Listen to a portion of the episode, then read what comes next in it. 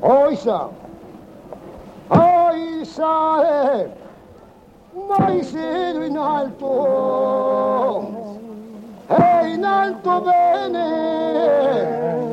poi che conviene, oh, te dallo Signore, basterà del Signore,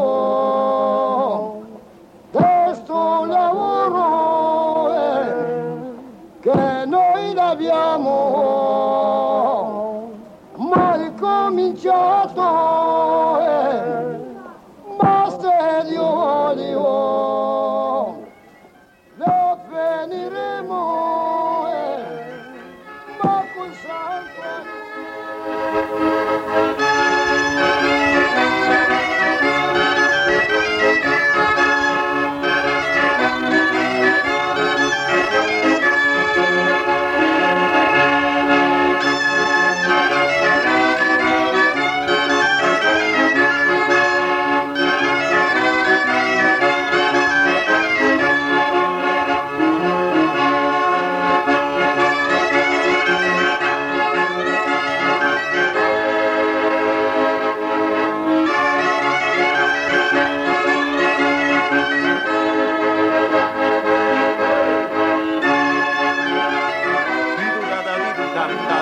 Andata di duderum van ti di di tanti di dum van vendim bom ti di duda di dudam da da dam tandata di duderum van ti ridum van va ti ridiridan.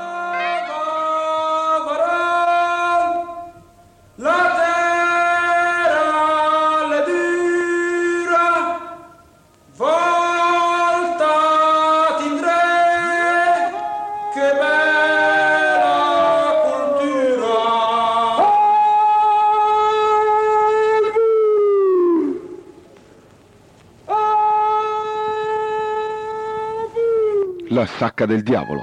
Settimanale radiodiffuso di musica, musica acustica, musica etnica, musica tradizionale popolare, di cultura popolare dei paesi, dei popoli, delle genti, del mondo.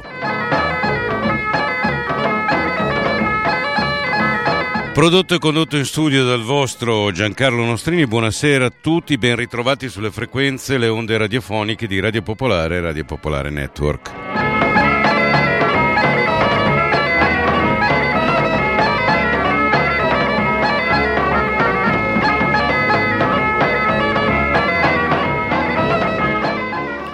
Un ben ritrovato a Fabio Lossani, eccolo qui, ciao. Eccomi. Eh, vediamo se approfitto... è questo o è questo. Prova a dire qualcosa. Prova, tre a, dire qual... Prova a dire qualcosa. Eh, va bene. Ho provato. Ci ho provato. Non è sufficiente. Va bene, è come al solito, non è sufficiente. Il nostro, eh, in, tutti i bottoni qui, eh beh, certo. Pulsanti, bottoni bianchi, rossi, verdi, eccoci ecco, qua. Va bene, ecco, ci siamo. Approfitto per salutare i miei amici di Barcellona. Ecco, che sono proprio qui ad ascoltarti. No, no, sono qua ad ascoltarmi, mi scrivono, mi hanno detto che hanno, seguono la, le puntate della Sacca del Diavolo. Non lo dico per piaggeria, è, ver- è la verità. Beh, ma io so anche di catalani che tra l'altro sono vecchi compagni di squadra che seguono da, dal, eh. da quelle terre, eh, insomma, proprio non dietro l'angolo, eh, che ci seguono attentamente. Cioè che uno dice... ascoltare alla domenica sera a Dalla Barcellona il Mostrini, eh beh, cioè... insomma, ma io saluto i vecchi compagni di rugby figurati, che so che sono all'ascolto e seguono, per cui vabbè, salutiamo tutti i nostri amici e le nostre ascoltatrici e ascoltatori, tutti quanti insieme.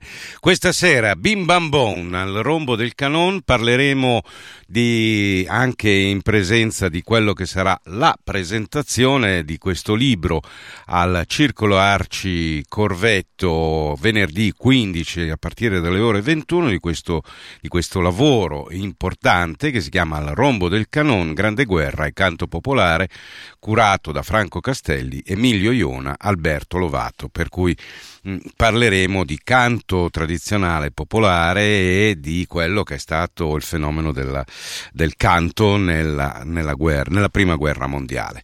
Ci sarà in realtà anche nel sentire di parlare, insomma presentare musiche prese dal dagli album C D che sono allegati a questo, a questo prodotto editoriale molto molto interessante. A fianco io voglio presentare E non mai più la guerra, canti e racconti del millenovecentoquindici diciotto, curati da Cesare Bermani e Antonella De Palma. Quindi eh, viaggeremo attraverso elementi e anche con eh, il parere eh, in particolar modo di Emilio Jona, che abbiamo sentito eh, per farci raccontare un po' le sue valutazioni rispetto a quanto lui ha trovato e ricercato. E ma senz'altro partiamo, dimmi. Come diciamo la, eh, già in un'altra occasione, la presentazione del libro è già di per sé una cosa molto interessante, insomma. Sì, noi l'abbiamo seguita, io e te, siamo andati addirittura a Alessandria, ma a Milano c'è già stata una prima presentazione al Piccolo e, e mh, direi che questa è la seconda occasione. Tra l'altro questo libro, questa, questo racconto lunghissimo che porta con sé oltre quasi più di ottocento pagine di fatto, eh, di tutto quello che è stato un lavoro enorme di alcuni anni e anche di raccolta di materiale sul campo, direi che è affascinante perché si capiscono molte cose di quel tempo ma anche del nostro tempo, e questo può sembrare un po' curioso ma in realtà è nel continuo eh, culturale, strutturale eh, che ci portiamo dietro, e oserei dire da lunghissimo tempo, anche prima della, di quell'evento drammatico, feroce eh, di, di, di, di, della prima guerra mondiale, eh, di quella macchina e quella fabbrica di morte che è stato quella, quella guerra. Vi daremo anche qualche numero perché ogni tanto saltiamo, invece questa sera mi sono preoccupato di riuscire ad avere un po' di dati effettivi perché tante volte si, si balla, ma io inizio, e proprio perché siamo partiti e ho, ho citato il fatto che si parte da lontano, mh, da guerre, da una mh, guerra che fu considerata e messa a lato come tante altre situazioni, vista mh, in uno scontro feroce altrettanto che fu eh, dopo la, la dichiarazione dell'unità d'Italia, o perlomeno gran parte, soprattutto dopo la conquista del Regno delle Due Sicilie, ma eh, il sentimento, il sentimento così curato, così ovviamente non fa riferimento a un canto tradizionale autentico, ma è un rifacimento come sentimento voluto e scritto da eh, Eugenio Bennato e pubblicato con l'album Briganti se muore e Musica Nova.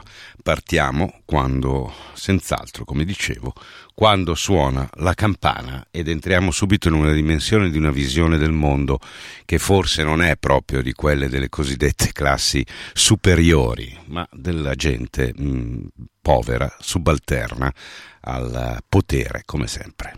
Allarma, allarma, la campana suona, liturca s'è sbarcata la marina, che t'ha una scarpa vecchia se la sola, che vimma fuori una lunga cammina. Quanto è lunga sto cammino, disperata, e sta storia si ripete cento volte. Noi fuimmo tutta quanta, sai lontana, quando suona la campana. Allarma, allarma, la campana suona, liturca s'è sbarcata alla marina, chi te ne grana lo porta la mola, come giovane bianca la farina, ma non basta una farina, festa porca, festa gente che non ha mai portata mai, oh padrona vana sempre da lontana, quando suona la campana.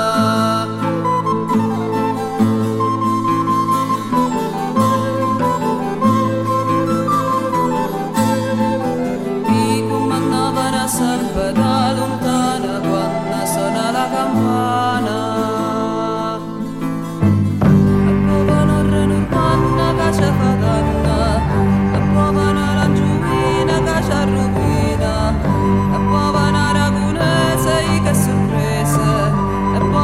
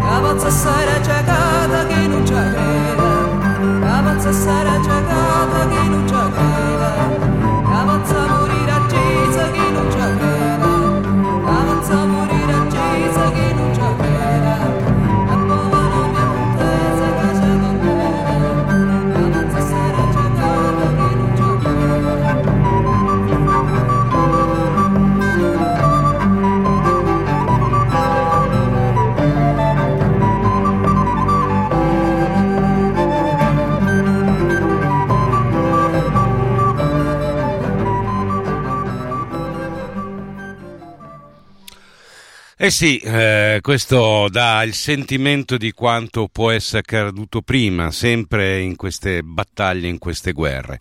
Ma eh, sì, che, che poi ci, chi ci rimette sono sempre, sono sempre gli stessi. Eh, alla fine.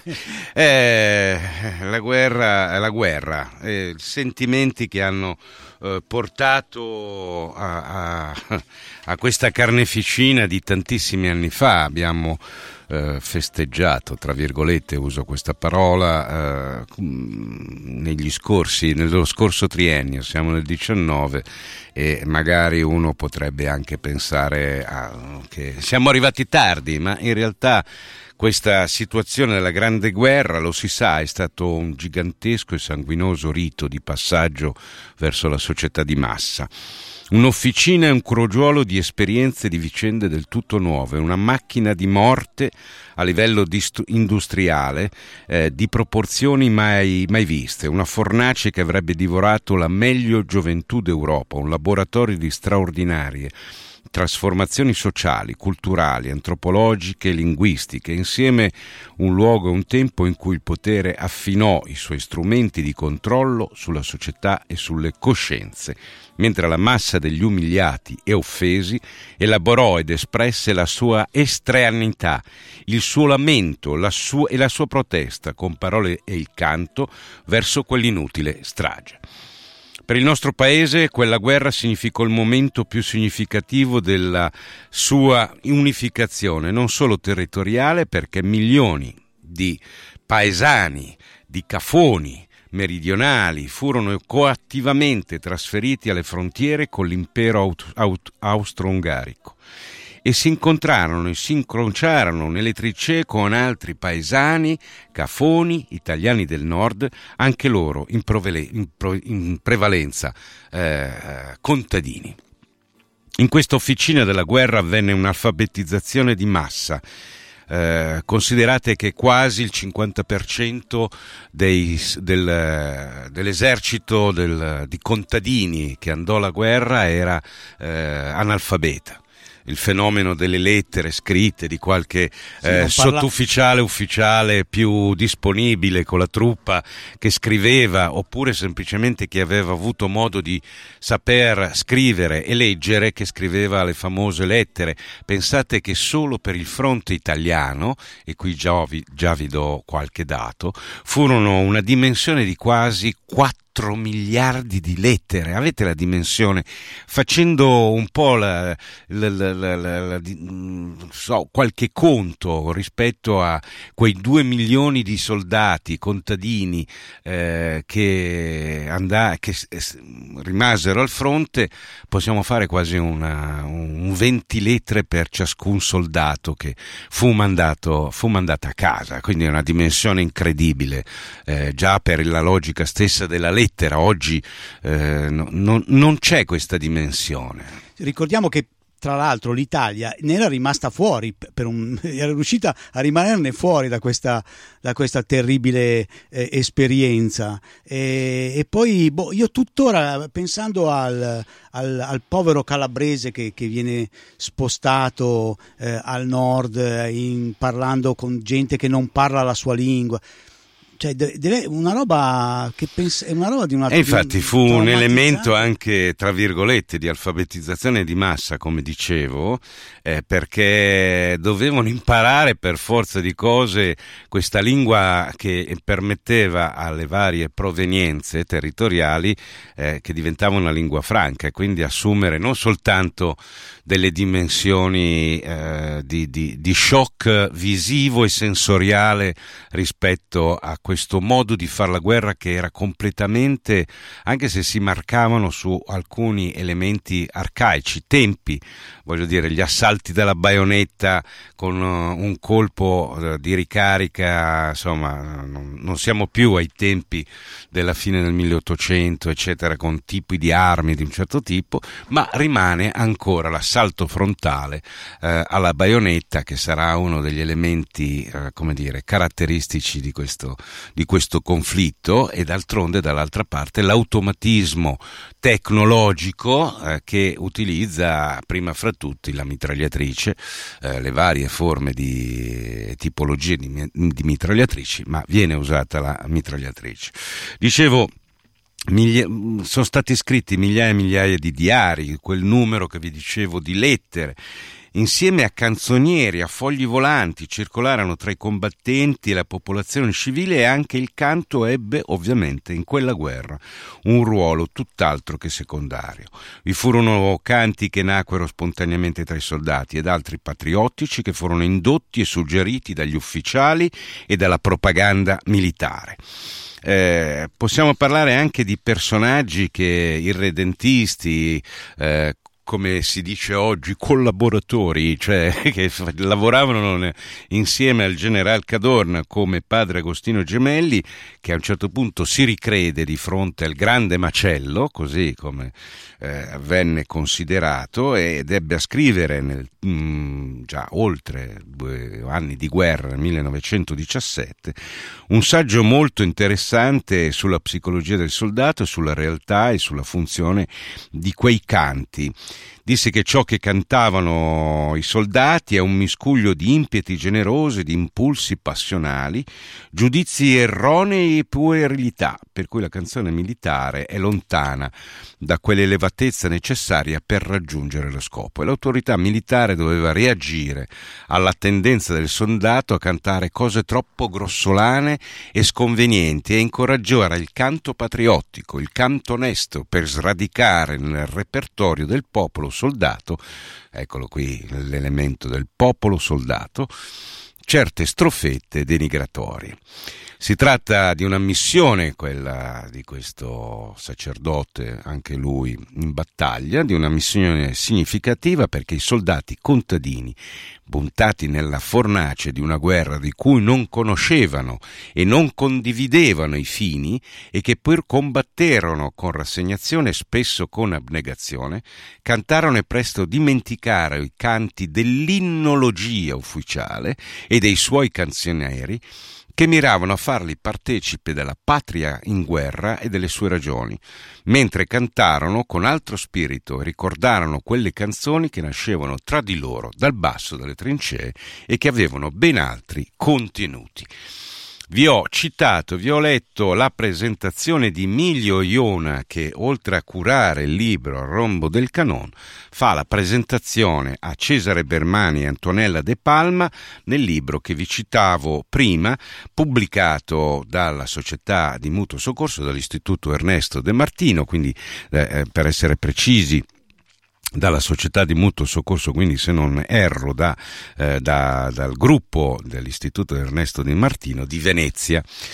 E eh, che vi devo dire, dopo aver part- essere partiti, questo dalla dimensione generale di tutto il nostro viaggiare, del nostro discorrere, perché dentro in questo modo di eh, creare il canto c'è anche il, il trascinamento e la rielaborazione dei canti già conosciuti, che potevano venire dai canti delle, delle battaglie o comunque del mondo popolare precedente alla prima guerra mondiale, al canto proprio tradizionale popolare, come cercheremo di farvi sentire qualche dato, oppure una rielaborazione anche del mondo del canto popolare, cioè del canto conosciuto, che in quel periodo era molto presente, la canzone napoletana, la rielaborazione sul fronte di canzoni, come si suol dire, per l'appunto popolari, quindi di moda, quindi conosciute eh, dalla gente, che diventano, trasformandole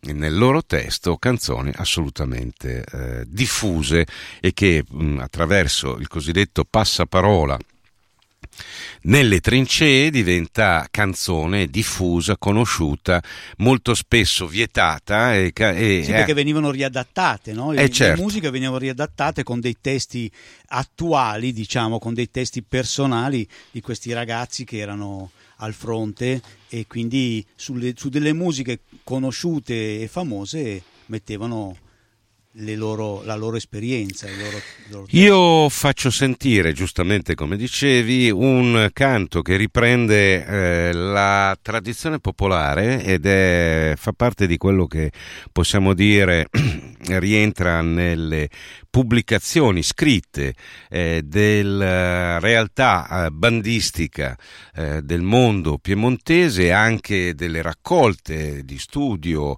eh, fatte nel corso del tempo, in particolar modo di Leone Sinigaglia, studioso eh, del canto in, nell'Italia del Nord. Ovviamente parliamo eh, da, de, del secolo scorso ovviamente, e eh, lui fece anche un importante raccolta di vecchie canzoni popolari del Piemonte, e tra queste vi è eh, questa canzone che fa riferimento a guerre, e eh, perché qui si parla addirittura di sette anni di guerra, si parla di un reggimento che probabilmente ha avuto una sua storia nel corso delle varie guerre del mondo sabaudo piemontese, e eh, l'invocazione, o meglio ancora il fatto di fare una novena alla Madonna prima di partire per la guerra. In realtà questa è una canzone, come potremmo dire, dei partenti,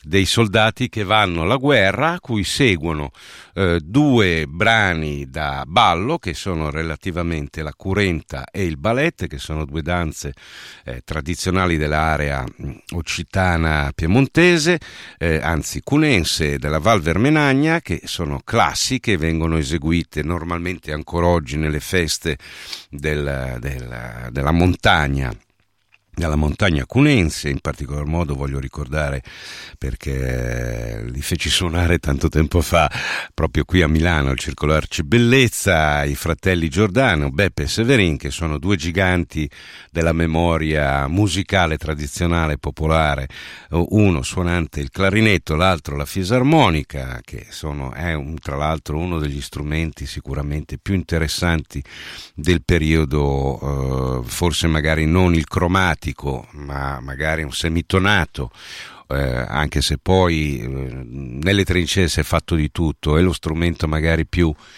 più portatile era l'ocarina, no? Era quella che si usava perché stava in uno zaino, magari stava in una tasca, e eh, il semitonato, la fisarmonica, cioè il, eh, l'organetto diatonico, già diventava uno strumento ingombrante in quelle fasi di, di, di, di guerra. Comunque questo... dovevamo salire Dovevamo salire anche un po' di grado per trovare degli strumenti eh, più elaborati dell'ocarina. O...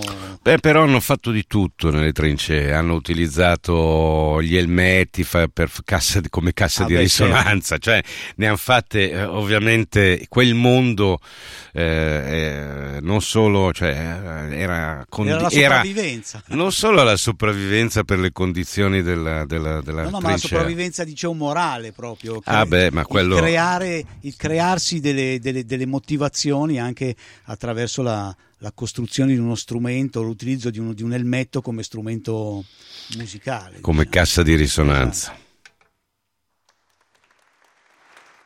Sono i Baraban, Regiment Piemont, Currente Ballet.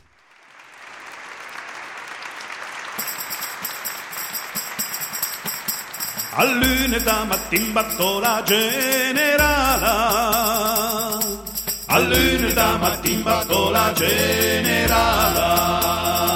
batto la generala, fatta un bel sentir, reggiment Piemonte cala da partì. Batto la generala, fatta un bel sentir, reggiment Piemonte cala da partì. E quando son partì l'anfaidina novena, e quando son partì l'anfaidina novena, l'anfaidina novena, la Madonna tron, perché i soldati la guerra fa sopra un friton. L'anfaidina novena, la Madonna tron, perché i soldati la guerra fa sopra un friton. Set'anni son passata la guerra le finia, set'anni son passata la guerra le finia, con le bandiere in testa sino son torna e con le belle figlie si sommarirà. Con le bandiere in testa sino son torna e con le belle figlie si sommarirà.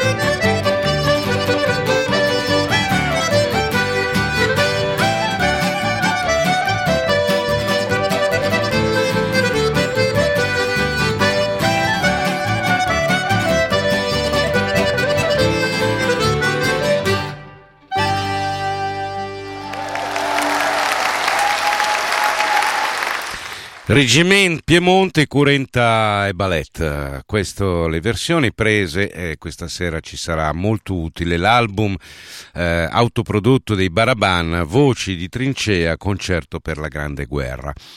Eh, siamo nel, ovviamente una delle prime cose ed è immediata, come dire, al di là dei partenti, dell'innologia, come si diceva eh, poc'anzi, eh, del, di quelli che vollero tutti il, i costi questa, questa guerra, chi in qualche modo vedeva anche un riscatto, ma mh, credo che sul rispetto alla grande massa di questa gente che ne, io penso che è stato uno shock tremendo, eh, cioè, tu prova, noi siamo adesso immersi in un grande rumore costante, noi abbiamo le orecchie che in qualche modo sono costantemente sotto pressione. Eh, trovarti di fronte a quello che è stato un, uh, un'esplosione continua tutti i giorni o quasi tutti i giorni, eh, che era i bombardamenti, gli assalti, i colpi di mitragliatrice, eh, cioè questa, questo snervante lavorio delle orecchie che in precedenza mh, era il silenzio. No, poi tra l'altro in, un, in, una, in un'epoca in cui la, eh, i mezzi, le, non, non, non c'erano le automobili, eh non certo. c'era, no, perlomeno, eravamo all'inizio di un mondo completamente eh, eravamo, diverso. Eravamo in un, ancora in un, mondo, in un mondo rurale, questi rumori comunque sono rumori non della natura. Insomma. Infatti molti del, delle persone, dei soldati, non, non avranno solo gli elementi Eh, legati al terrore della morte che diventa una compagnia, certo. ma è la dimensione solo... del rumore che porterà molti a, alla pazzia, alla sì, follia. Non sono feriti nel fisico, torna, sono torna, quelli che famosi, sono tornati vivi. Non sono i tornati... famosi scemi di guerra, esatto. come, che è tutto un argomento molto... In, incredibile, è incredibile. Comunque, eh, andando sul piano della ricerca sul campo, eh, che è stata cominciata non da ieri e neanche dall'altro ieri, direi che forse le prime eh, situazioni si vengono a creare eh, nel secondo dopoguerra, ehm, alla fine degli anni cinquanta, e il gruppo di Cantacronache a Torino, eh, dove c'è Michele Straniero, Emilio Jona, già da allora in qualche modo si muove nelle campagne di ricerca, e eh, già le canzoni che in qualche modo ricordano ed entrano dentro nel mondo così conosciuto della canzone, il ventiquattro maggio in particolar modo, eh, diventa subito un richiamo a una dichiarazione di guerra che la gente non ha voluto. Si parla di governo eh, che ha tradito il sentire della gente, che ha mandato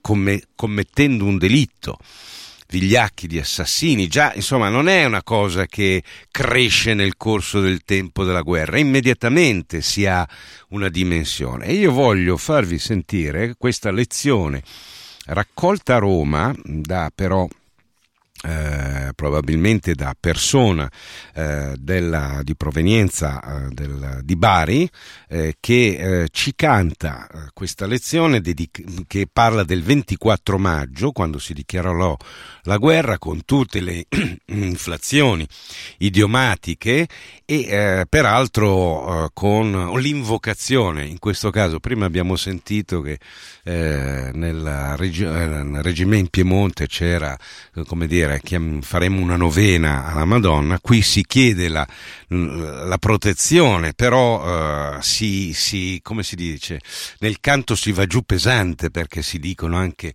determinati luoghi che diventano eh, luoghi di morte e, e di massacro, parlando della battaglia sul Monte San Michele, dove viene eh, distrutta il reggimento centotrentanove, che insieme al centoquarantesimo eh, costituiva la Brigata Bari. Quindi, come dire, è rimasto anche nella memoria. Questa registrazione è stata eh, eseguita ed è stata realizzata eh, registrando il signor Ferruccio Castronuovo a Roma nel millenovecentosessantasei, ed è a cura dell'Istituto Ernesto De Martino. Eh, la registrazione è di Leon Carlo eh, Settimelli. Io vado a proporvela, ed è uno dei primi documenti di questa puntata della Sacca del Diavolo. Il ventiquattro maggio si dichiarò la guerra, e a mia vita andà sfracella la morte in quantità. E vi la pace, la pace noi vogliamo, preghiamo Maria che la concederà. Il mondo di Gorizia se tutta manetta e strappane graneta, l'ampenna in quante te.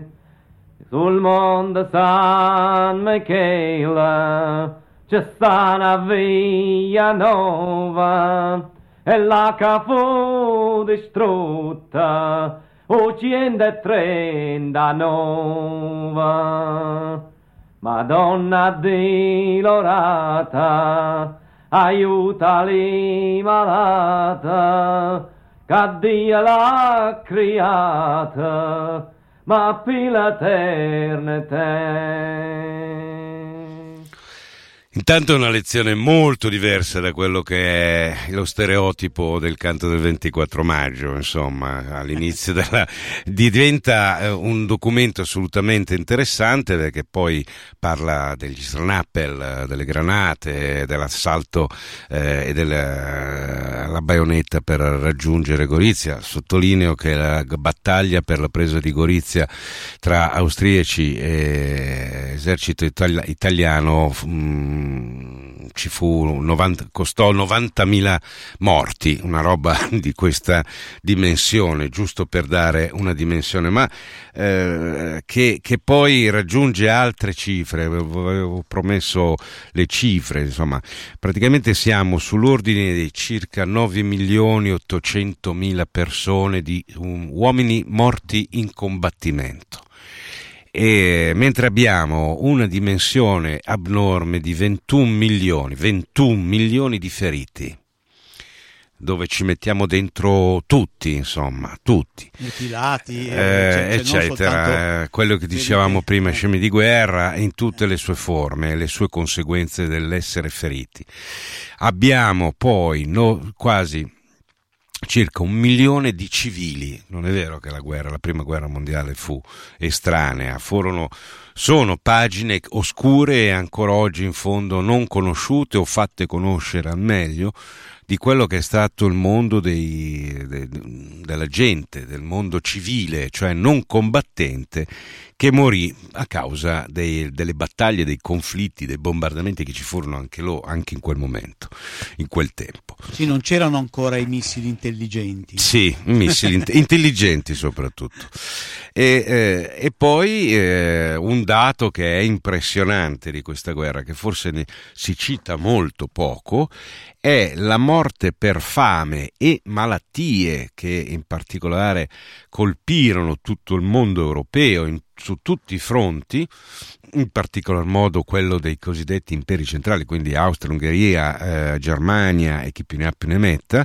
Eh, è il numero dei morti di fame e di malattie per causa, tipo il tifo, piuttosto che la famosa influenza chiamata così eh, spagnola, perché eh, l'hai portata tu, l'ho portata io, l'ha portata colui. È meglio dire che è spagnola, che erano neutrali, per cui non era colpa di come dire, non era la, l'influenza francese o inglese o statunitense o italiana o austro-ungarica, insomma, meglio dire l'influenza spagnola, non perché avesse qualche particolarismo eh, di, infe- così, di, di natura batterica prettamente legato alla penisola iberica. Ma il numero che dicevo volevo darvi è di sei milioni, quindi mh, una valanga, possiamo dire quasi diciassette diciotto milioni circa di persone che sono morte per il conflitto. Questi dati forse non è che sono, eh, si dice normalmente anche per solo il nostro paese, ebbe circa settecentomila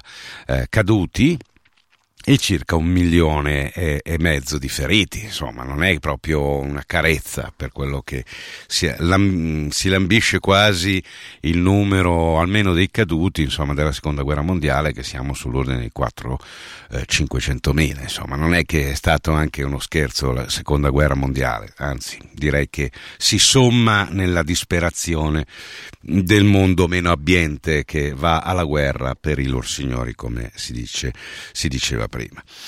Eh, dentro le varie caratteristiche di quello che possono essere mh, le canzoni eh, che voglio farvi ascoltare, eh, in particolar modo eh, voglio darmi anche testimonianza di quello che è stato registrato, non tanto per i repertori di nuova, chiamiamolo così, produzione, come fu questo canto del, eh, e le varie lezioni del ventiquattro maggio, ma il eh, rapporto con la tradizione più arcaica, che spesso è stata raccolta dalle voci, nelle voci femminili, che in qualche modo hanno permesso anche di conoscere sempre di più, forse per mancanza, probabilmente perché figli, eh, noi ormai parliamo, almeno per quanto mi riguarda, ancora di nonni, ma le nuove generazioni siamo ai livelli dei bisnonni e dei trisnonni, credo. Siamo sul trisnonno. Sì. Ormai siamo sul trisnonno.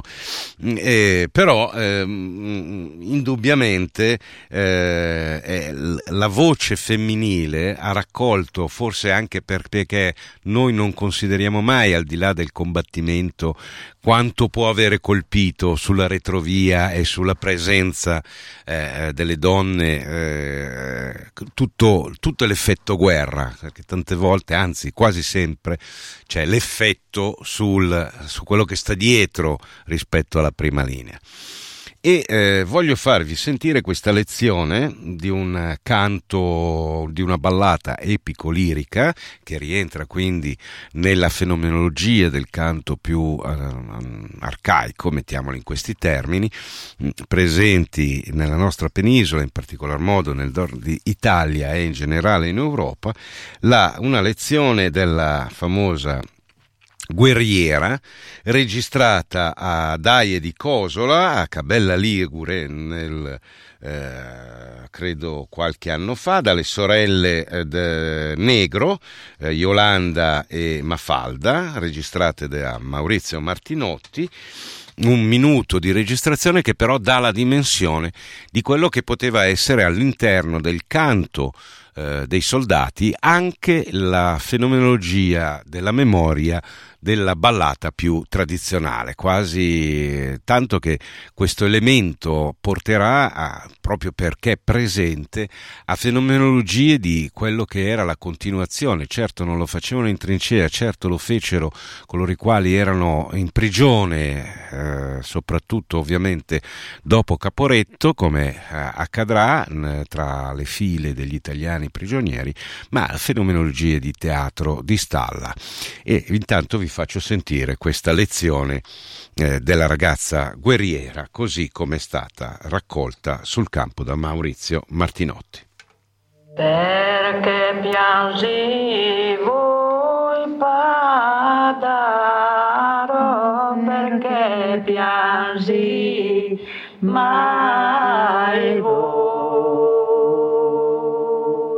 oh, ma piangi prendar in guerra al bandarmi per voi. E la seccava le veste e o le seduta calcio. E per le montagne cavallo tutta vestita da drago. Direi che ovviamente per l'ascolto radiofonico non è una roba semplice, ma è testimonianza assolutamente straordinaria di quello che poteva essere il rapporto eh, così della registra- che è quello della registrazione sul campo. Io eh, ho preparato, eh, tra l'altro, eh, sempre nelle registrazioni più recenti, eh, l'ho già fatta ascoltare, eh, direi di, di far ascoltare anche le registrazioni fatte eh, a Venezia un po' di anni fa e eh, ci introduciamo dentro, faremo un po' di salto qua e là, con due lezioni di due canzoni molto significative, uno che parlava del trasporto della tradotta che portava al fronte, al cimitero della gioventù, e qui giusto per rimarcare, tutte queste canzoni ovviamente non erano facili, la gente e i soldati lo conoscevano, non sempre gli ufficiali e i vertici eh, militari permettevano questa cosa. No, anzi, eh, c'era un un rischio notevole eh, spesso nel, nel dissentire anche eh, attraverso delle, delle, delle semplici melodie o delle, o delle canzoni a quello che, che avevano deciso i generali. A questo proposito, scusa, ti devo eh, perché c'è una roba che, che io ho qua, ce l'ho qua. Eh, su Tirala blog. Fuori! Ma perché, secondo quale logica, a uno come Cadorna hanno intitolato una delle piazze più grosse di Milano dopo, dopo, dopo quello che ha combinato, dopo, dopo l'aver... perché durante il fascismo fu riabilitato. Vabbè, ma... Eh, probabilmente la forza, la forza alle volte non, o il coraggio, sai, quando, come si suol dire, forse la forza, come quella storia di Manzoni, sai, del, del, del sacerdote, no? Che dice eh, se non ce l'hai la forza non te la dà nessuno, non ce l'hai. Ma eh, com'è? Cioè, eh. l'unica, l'unica soddisfazione eh, in questa incazzatura è il fatto che i ragazzi, parliamo, eh, Cadorna è una fermata della ferrovia nord. Ma se hanno fatto il, il, il monumento a Graziani e la, gliel'hanno permesso, se hanno fatto e non hanno mai detto, scritto su generali massacratori e macellai come Roatta, di quello che le, eh, le, truppe, le truppe fecero non durante la prima guerra mondiale ma sul fronte jugoslavo, le schifezze che abbiamo, che abbiamo, perché io faccio parte di questo mondo non tanto politico, sociale, intellettuale in questo senso, ma da tutt'altra parte, ma mi appartengo alla ah, comunità. Ho visto, ho visto, eh, cioè, ho visto eh, in, in televisione un, cioè, ti fai una domanda inutile, quello che ti voglio dire. In televisione l'intervista al, al bisnipote di, di, di Cadorna, che ne, ne parlava naturalmente eh, in certo. termini eh, sì. e mi, fa, mi, mi, mi, mi veniva, come si dice dalle mie parti, il fottone. Eh, sì. Perché eh, in questo periodo di fottoni ne mangiamo tanti, eh. mettiamolo in questi termini. Caro Fabio, io voglio farti sentire, come dicevo poc'anzi, la, uh, questa lezione che parla eh, eh, di una canzone che sicuramente ha avuto vita difficile, sia per i testi, sia, anche se viene, come dicevo prima, dal mondo, diciamo, del canto popolare, cioè del canto conosciuto, del canto diffuso, viene dalla eh, musica melodica eh, napoletana, che dopo aver fatto il suo viaggio, eh, come dire, ri, ri, viene riletta completamente e eh, diventa questa canzone che poi diventerà addirittura un valzer eh, che è rimasto, che io ho avuto modo di sentire, che tuttora viene eseguito sia nel mondo del revival del bal folk che nelle feste tradizionali dei pifferai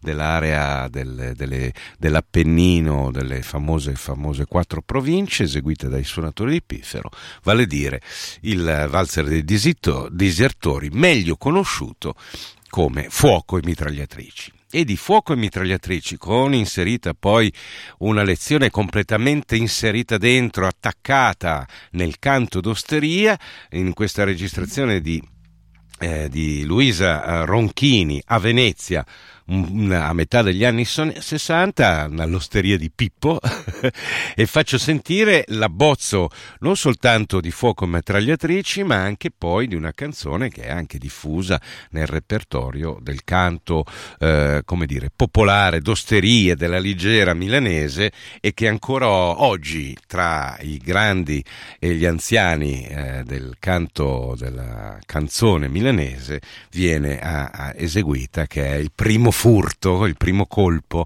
eh, che invece aveva anche un titolo differente che si chiama Nero, Nero, magari ricorda eh, come si chiama? Zucchero, ma non c'entra proprio niente in questo caso, evidentemente. E allora andiamo a sentircela.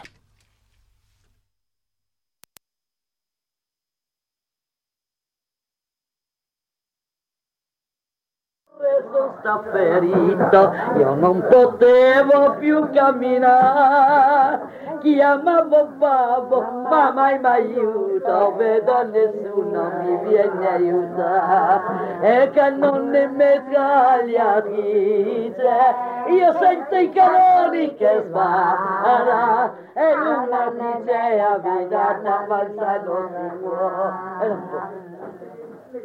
E sti bozzati, e sti bozzati, i vostri corvi vai a guerra. Tra la la la la la la la la la la la la la pa pa pa pa pa pa la la la la la la la la la la la la. Mia signora col signor, mia capa papà che non puoi più, quando senti ancora te, io si butta in canapè, e ida, io vola, preparimi il corredo, e conveglialo in congedo, e ora sì, e ora sì te sposerò, mia signora col signor, mia capa papà che non puoi più, quando senti ancora te, io si butta in canapè. Oh nero nero dove tu sei, ma ingannatore della vita mia, tu sei stata ma poi sappia che devi ritrovare. Secondino, fammi un favore, ma riportarmi in chiostro è pena. Io devo scrivere alla mia bella che mi venga a ritrovare.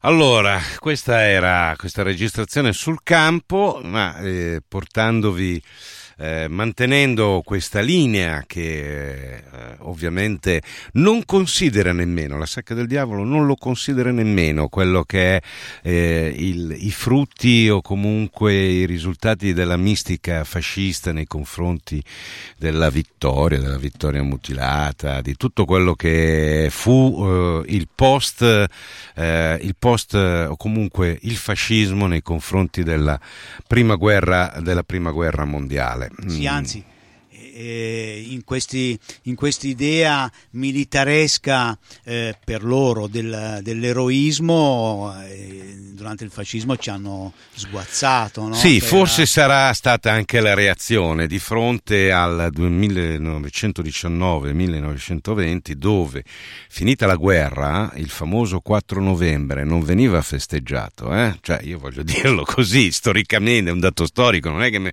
se lo inventa la Sacca del Diavolo. Dopo fu ripreso proprio nel momento in cui c'è il famoso viaggio del milite ignoto, che coinvolge, con il fascismo ormai presente, coinvolge anche, ma era un elemento quasi di adesione, cioè passava davvero il combattente che non si conosce, che i tanti che sono rimasti eh, persi, non so, io penso, così mi viene in mente, alla, eh, il fratello di mia nonna che ancora oggi risulta disperso, eh, anche se in famiglia sappiamo come andò a finire, perché un soldato reduce venne a, ca- a raccontarcelo a casa come morì il fratello di mia nonna, però eh, risulta disperso. Questa gente vede passare questo soldato anonimo, al di là di tutto il, il rituale del riconoscimento meno eh, che si venne ad avere eh, per eh, il milite ignoto, e poi il trasferimento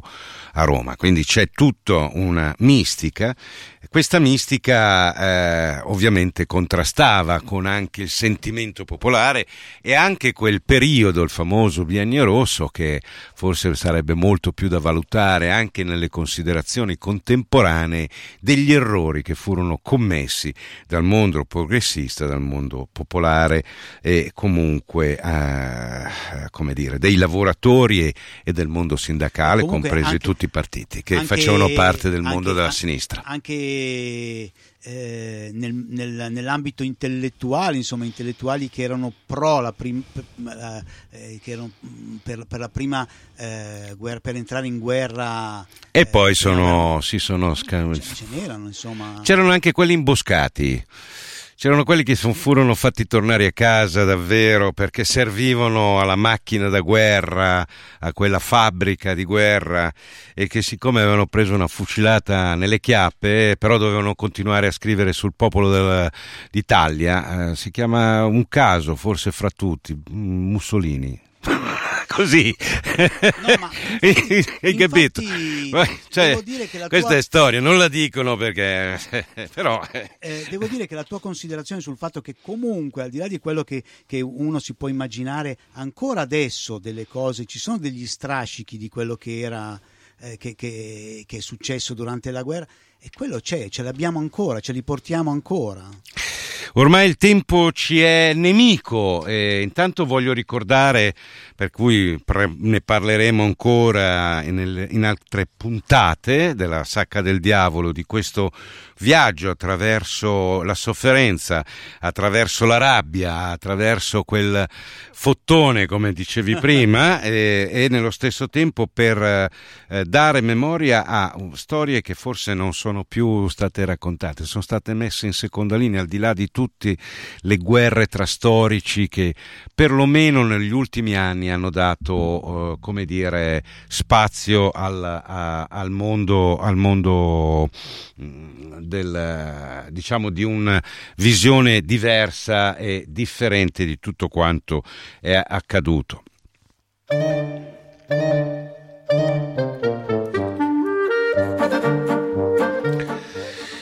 Vi ricordo, allora, venerdì quindici al Circolo Arci Corvetto il, la serata dedicata alla presentazione Al rombo del cannone, scritto da Franco Castelli, Emilio Jona e Alberto Lovatto. Signore e signori, avete ascoltato la Sacca del Diavolo, settimanale radiodiffuso di musica, musica acustica, musica tradizionale popolare e di cultura popolare dei paesi, dei popoli del mondo. I vostri Bacicin, Giancarlo Mostrini e Fabio Lossani eh, vi salutano e vi ringraziano di averli seguiti fino alla fine di questa puntata. Ovviamente il nuovo riaggiornamento musicale e così storico informativo, chiamiamolo così, a domenica prossima come sempre alle frequenze di Radio Popolare, Radio Popolare Network. Am raccomandi ragazzi, sentun domenica cauen con la sport del Sacca del Diavolo. Febel e passa una buona settimana. Saluti, ciao, ciao, ciao.